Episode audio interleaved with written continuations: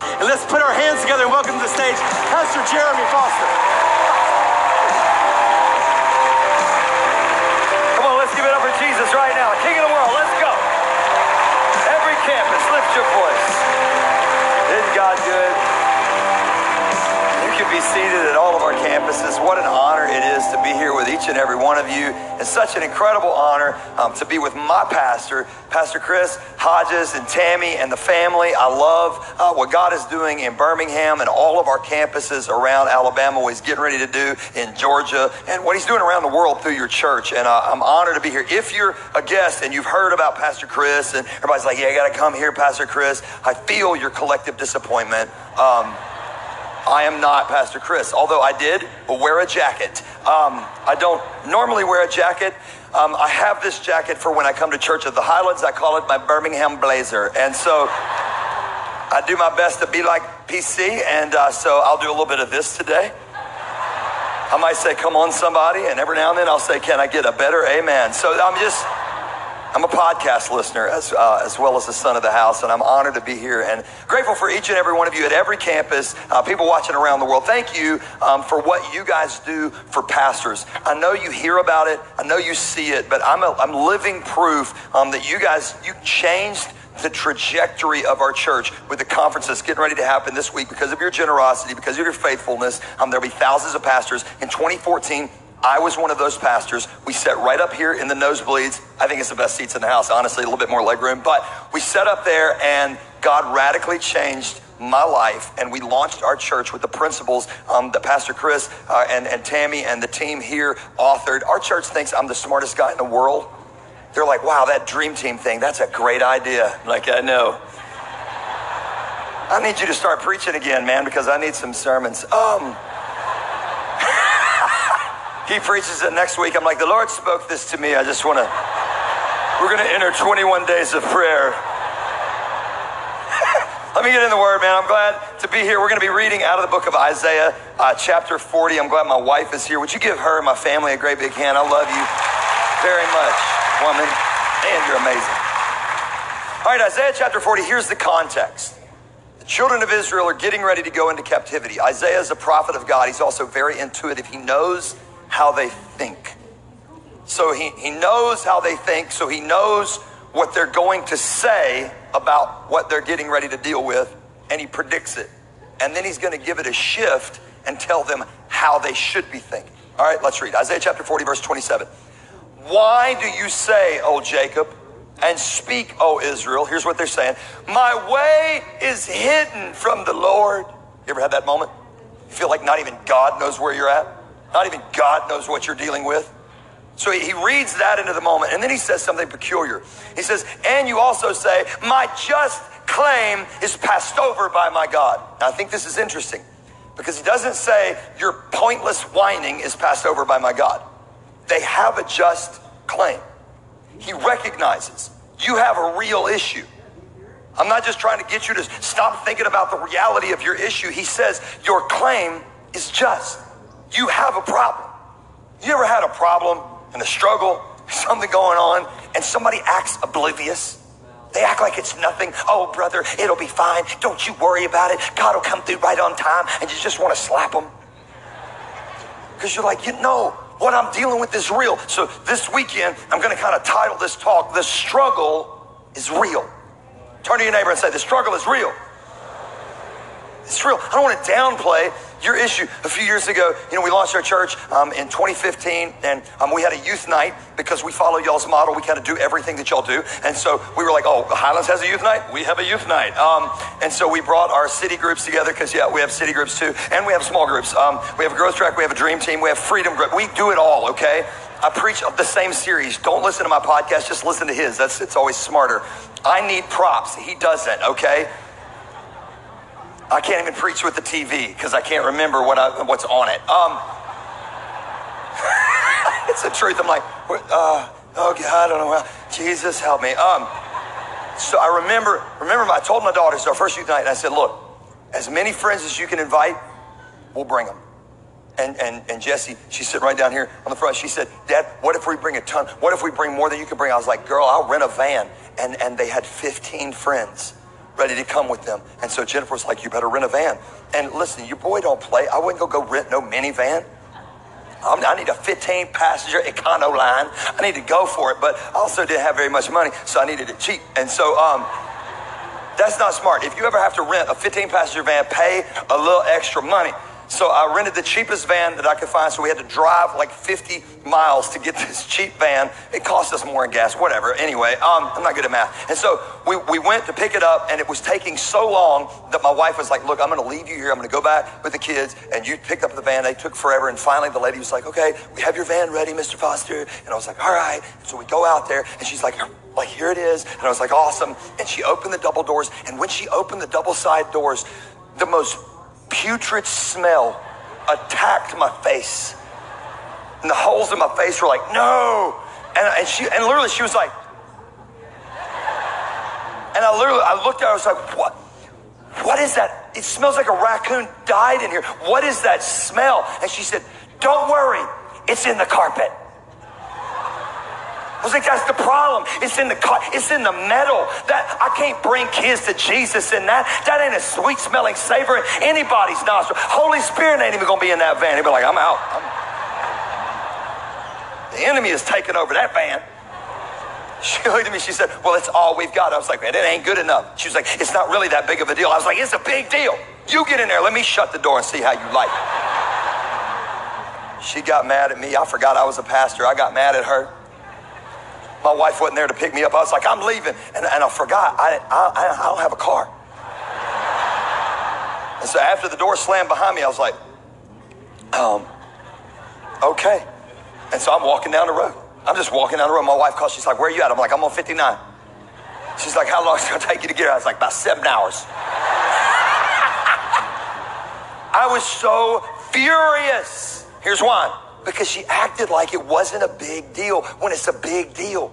Sometimes things are a big deal. The challenge is sometimes we focus so much on the pain that we can't see the promise that's inside of the pain. Sometimes at some point you have to stop focusing so much on what's in front of you and focus what's on the inside of you. Because the last time I checked, greater is he that is in me than he that is in the world. Come on, somebody, can I get a better amen? I'm preaching good right now. Listen, you, you have to learn to fix your focus.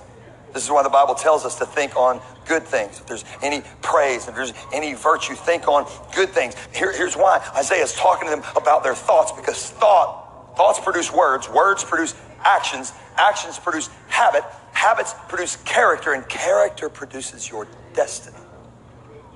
Turn to your neighbor and say, Life is hard. Life is just hard. And at some point, you got to realize that. I teach my kids all the time hey, life is hard. It should be easier. It's hard.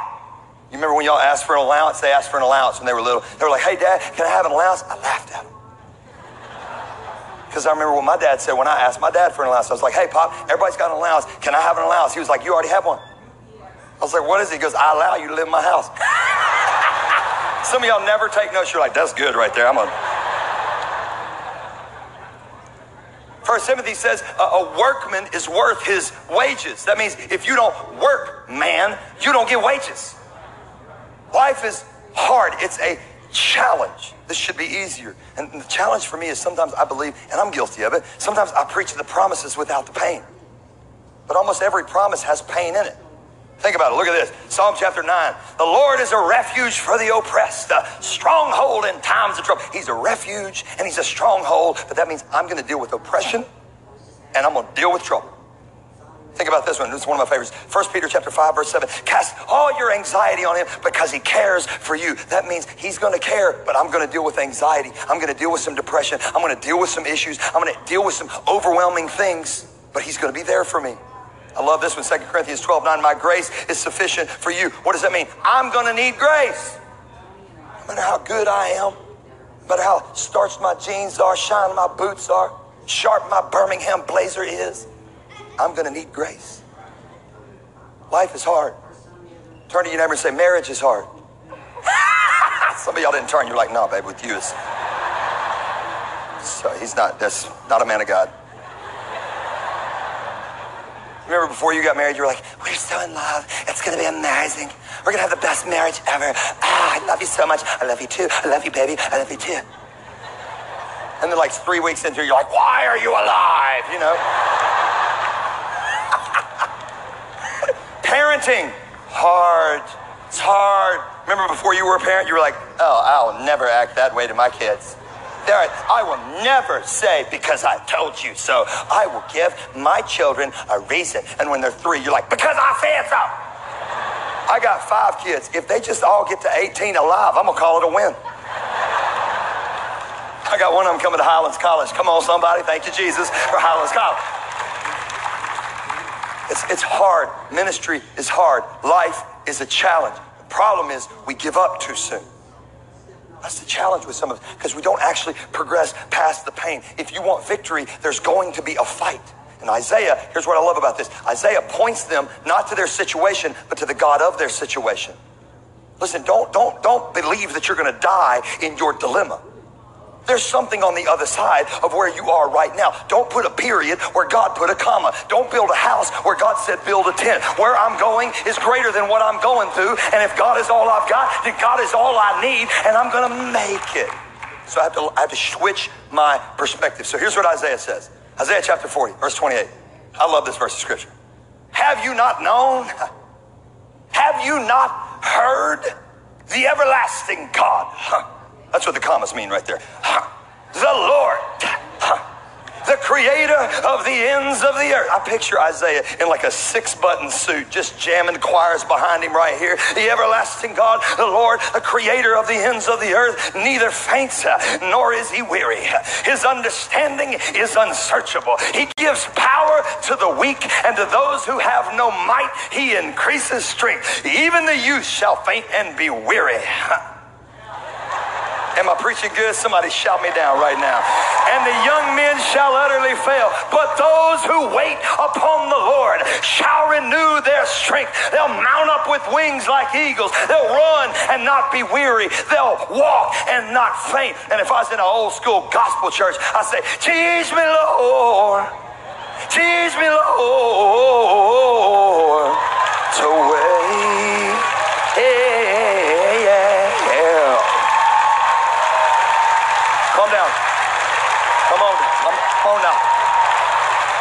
Some of y'all don't know the old school.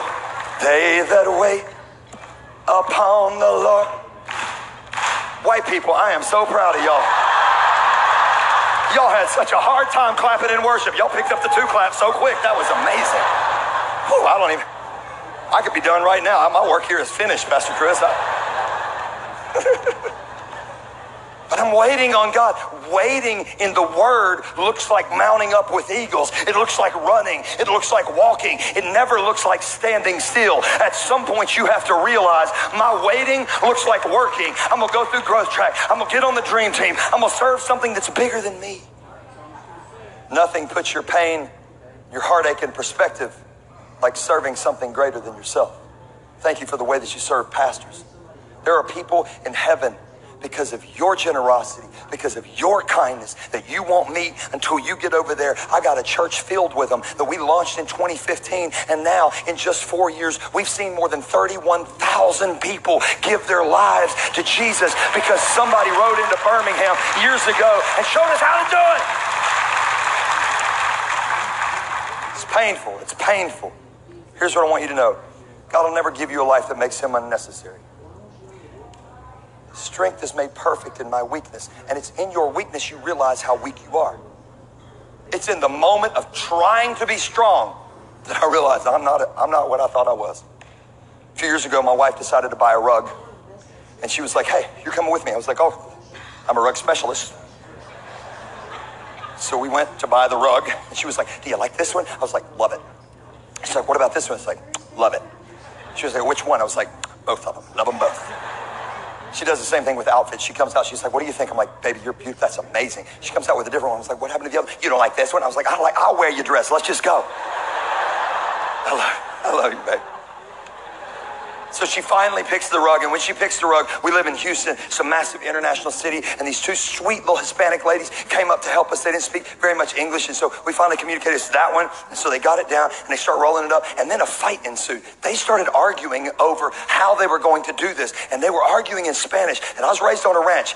I know when they're cussing, and they, they, were they were they were getting after it. I mean, there was a whole lot of words like "I hate that," and there was a whole lot of stuff happening. That means hush your mouth. And there was a whole lot of stuff happening, and, and, and literally, it felt like it felt like an episode of Telemundo. Like I like it wouldn't have surprised me if a mustache dude come out and says "Yo soy el hombre, señoritas," and slap somebody. I, I would, I listen, the real preacher will be back next weekend, guys. This is my last weekend here.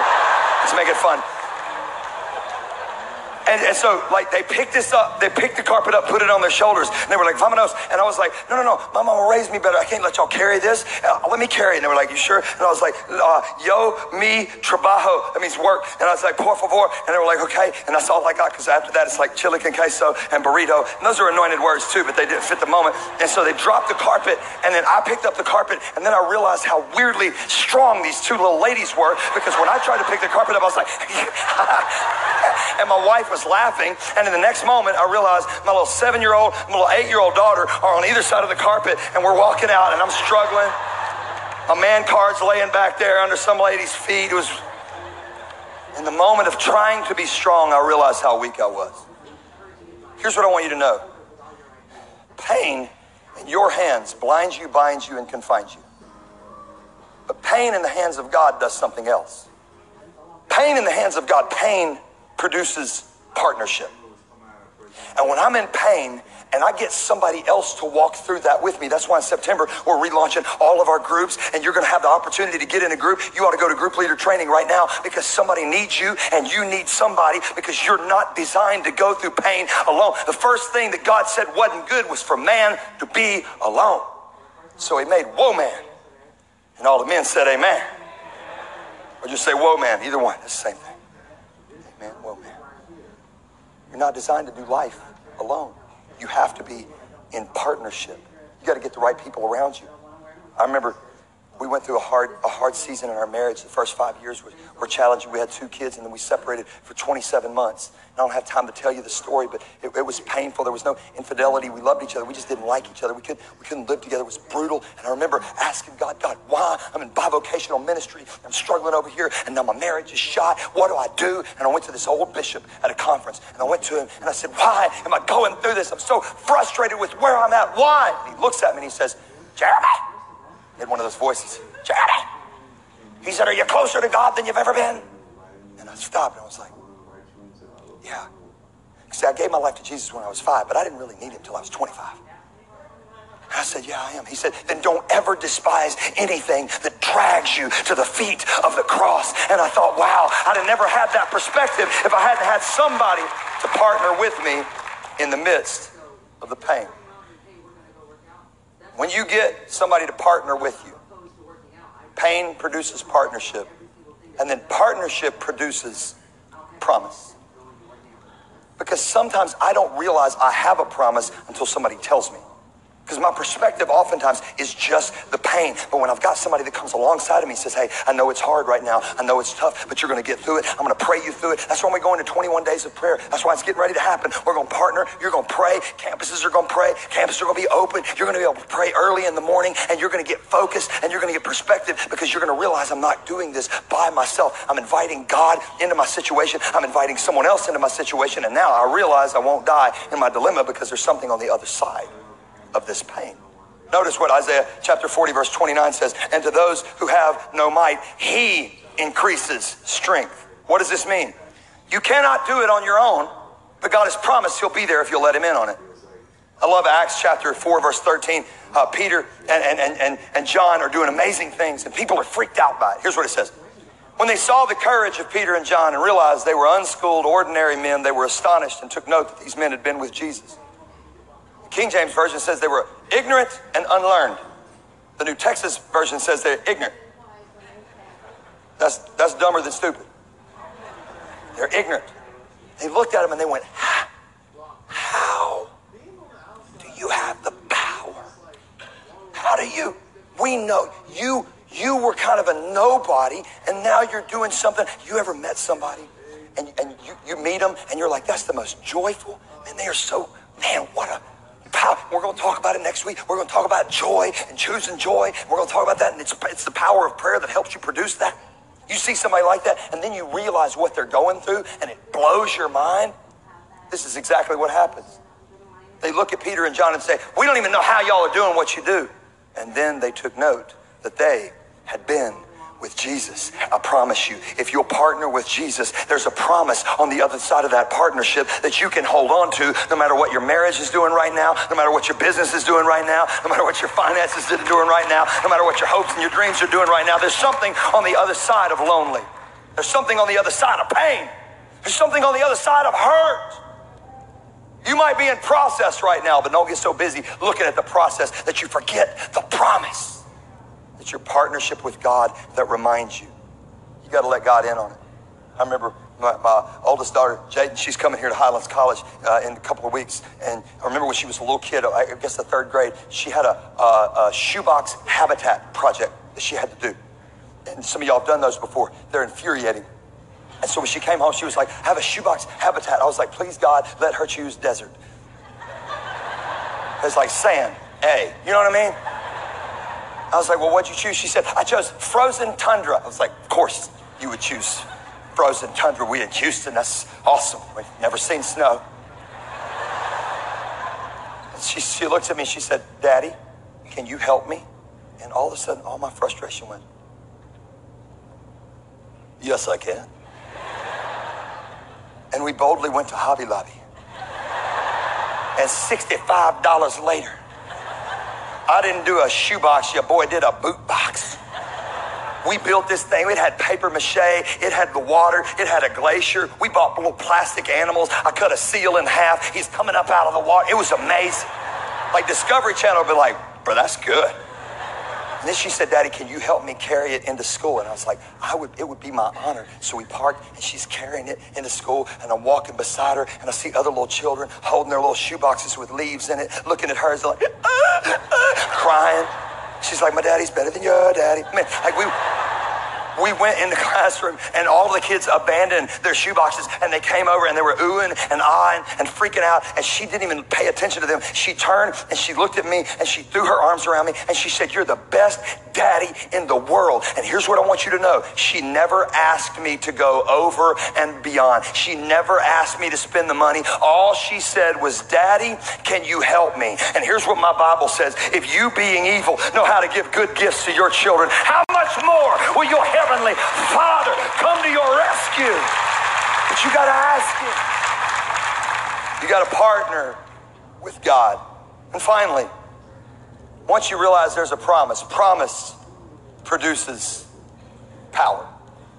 Let me show you something real quick. This little example up here, I, just, I kind of I want you to understand this. This, in case you don't know, this is a it's a it's a lever.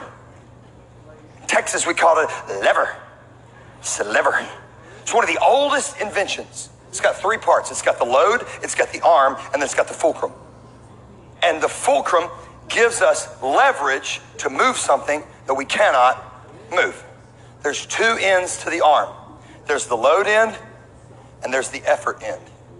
And I'm going to show you the power of God in this simple illustration. In my life, without a fulcrum, with a whole bunch of effort, I can't move that.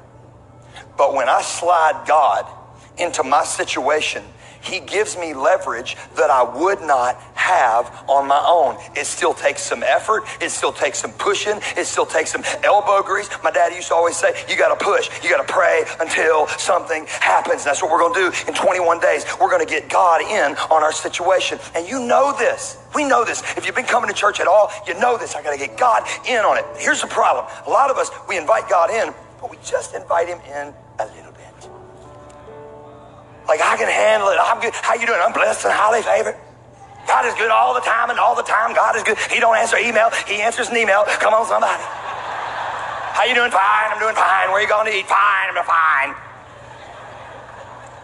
We're over here, we're letting God just in on a little bit of it. And he's going, hey, would you let me have that? Would you, would you let me help you with your marriage? Would, would you let me help you with your finance? Would, would you let me help you with your dream? We, we, we got all kind of stuff set up to help you move forward. We want you to move from one stage to the next. That's wrong. We got growth track. You got to go to growth track. We got the dream team. You got to get on the dream team. You got to get in groups, be a part of 21 days. All of that is not designed for us as a church to go, look at how many groups we have. Oh, hallelujah. It's to say, look at what God is doing through people, empowering people to get God close to their situation.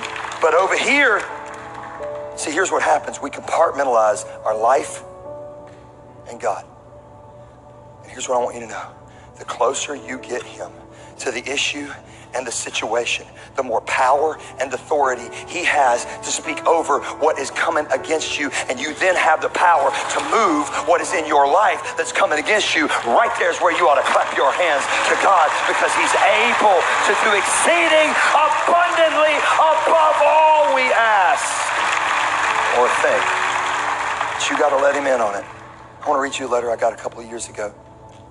Somebody who understood pain.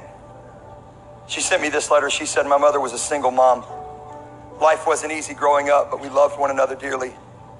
She worked like a dog with only an eighth grade education to support four little girls and never got any child support.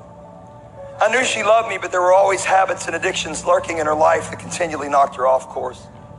At the age of 11, my world fell apart. My mother divorced her third husband. I was heartbroken and devastated because he was the only man that I'd ever called daddy. My biological father had abandoned us when I was little, and now another daddy was leaving. Our lives spun wildly out of control as my mother fell deeper into addiction. My normal wasn't normal at all. We moved from Texas to Oklahoma, and it was a life altering move. We were closer to my grandmother, and she began taking me to her church. I'd never felt anything like this. I remember walking down that long aisle and kneeling at the front and giving my heart to Jesus. It was a profound moment of realization in my life that there really was a love that wouldn't leave, and that's the moment God truly became my Father. I didn't realize how much I would need that protecting and loving hand of my new Father. I lived through verbal, mental, physical, and emotional abuse constantly. Somehow my conversion to Christ had caused my mother to feel guilty. It was hard for her to take that I had found a real love, and the abuse got worse. My mother married again, and in that marriage, we became a blended family and acquired two stepbrothers. The marriage didn't last long, but during that time, I was able to lead my two stepbrothers to Christ. Mother got hooked on prescription drugs and became very abusive. I knew what it was for my own mother to pull out a loaded 45 and hold it against my temple and scream, I'm going to blow your brains out. It was the drugs talking. I knew she loved me, but it was a horrible thing for an eighth grader to go through. I remember running next door and I shook as the neighbors called the police and a judge committed my mom to a state mental hospital for six months. My three sisters and I lived with our grandmother, and that was some of the greatest moments of my childhood because she took us to her church. When mama got out of the institution, we went home with her, but she was angry and bitter and slipped right back into the drug habit. There were different men coming in and out of our home every week. She quickly divorced husbands five and six and continued to live a lifestyle of drugs and abuse. She would grab me by the hair of the head and knock me into the door facings and sling me into the coffee table, screaming and cursing.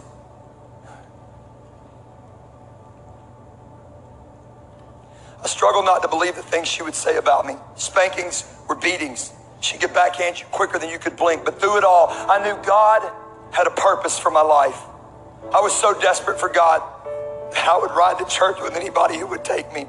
Oftentimes, riding in the back of a pickup truck for 60 miles round trip just to get into the presence of God. Mama got worse.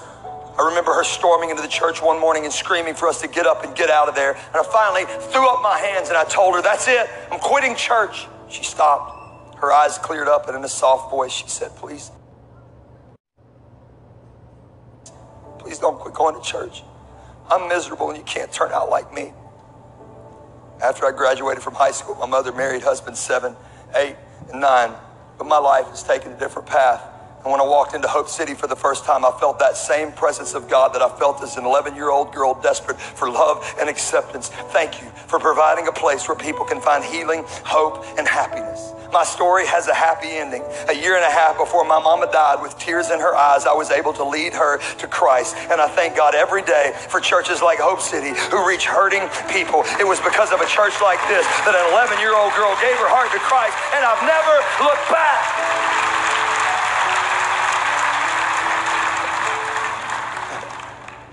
Here's why that letter hits me so hard. Because that was my mama who wrote it. And that was my grandma who put her through hell.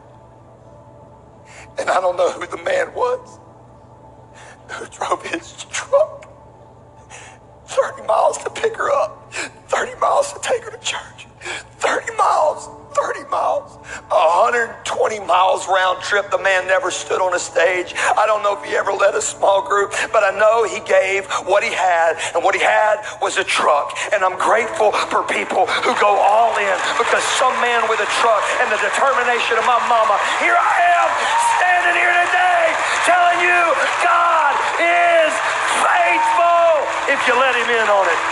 He won't bully his way in. But when you invite him in, she was 11 years old. They've been married 48 years in ministry. All these years. She could have never known as an 11 year old that her son one day would grow up to be a preacher. And then in our church, in four years, we'd see 31,000 people give their lives to Jesus. All because of determination to let God in. Will you let God in? Today. Will you just let him in? Let him into the pain. And then you'll find out there's a promise. And when you rely on that promise, that's power. And it's available for you at every campus today. Would you bow your heads, every campus? Close your eyes. I want to pray for you. Before I do that, I want to ask you a question. It's a real simple question. If you know that you've held him out, for some reason or another, it might have been intentional, Maybe you just didn't want him to know that you were dealing with all of that, or maybe you didn't think he could help, or maybe you didn't know he could help. He's standing at the door and knocking. You've been praying for an open door, and I would tell you the door is already open. He's waiting on you. But if you know you need to put Jesus at the center of your life, you know somewhere in my life I've just held him out. I don't want anybody looking around, but here's the gospel. The gospel is this you were born in sin. You were shapen in iniquity, and the wages of sin is death. But the gift of God is eternal life. But you have to acknowledge him. The Bible says, when you acknowledge him, he will acknowledge you. That is a promise with power. So no matter what pain you're in right now, if you know at every campus, I need to acknowledge him, I'm going to count to three. And when I get to three, I just want you to pop your hand up boldly. Nobody looking around. One, two, all over the room. Oh, thank you, God, for the response. Can we, every voice, pray something like this Jesus, I trust you with my life. I cannot do this by myself. I've held on for as long as I can hold on, and I need you now. I trust you with all of my pain, with all of my heartache and my sins. I ask for your forgiveness. I need you in my life. And so I'm turning my life over to you right now. I'm asking you, Jesus, to be the Lord of my life. In Jesus' name, amen. Come on, let's give him an ovation of worship.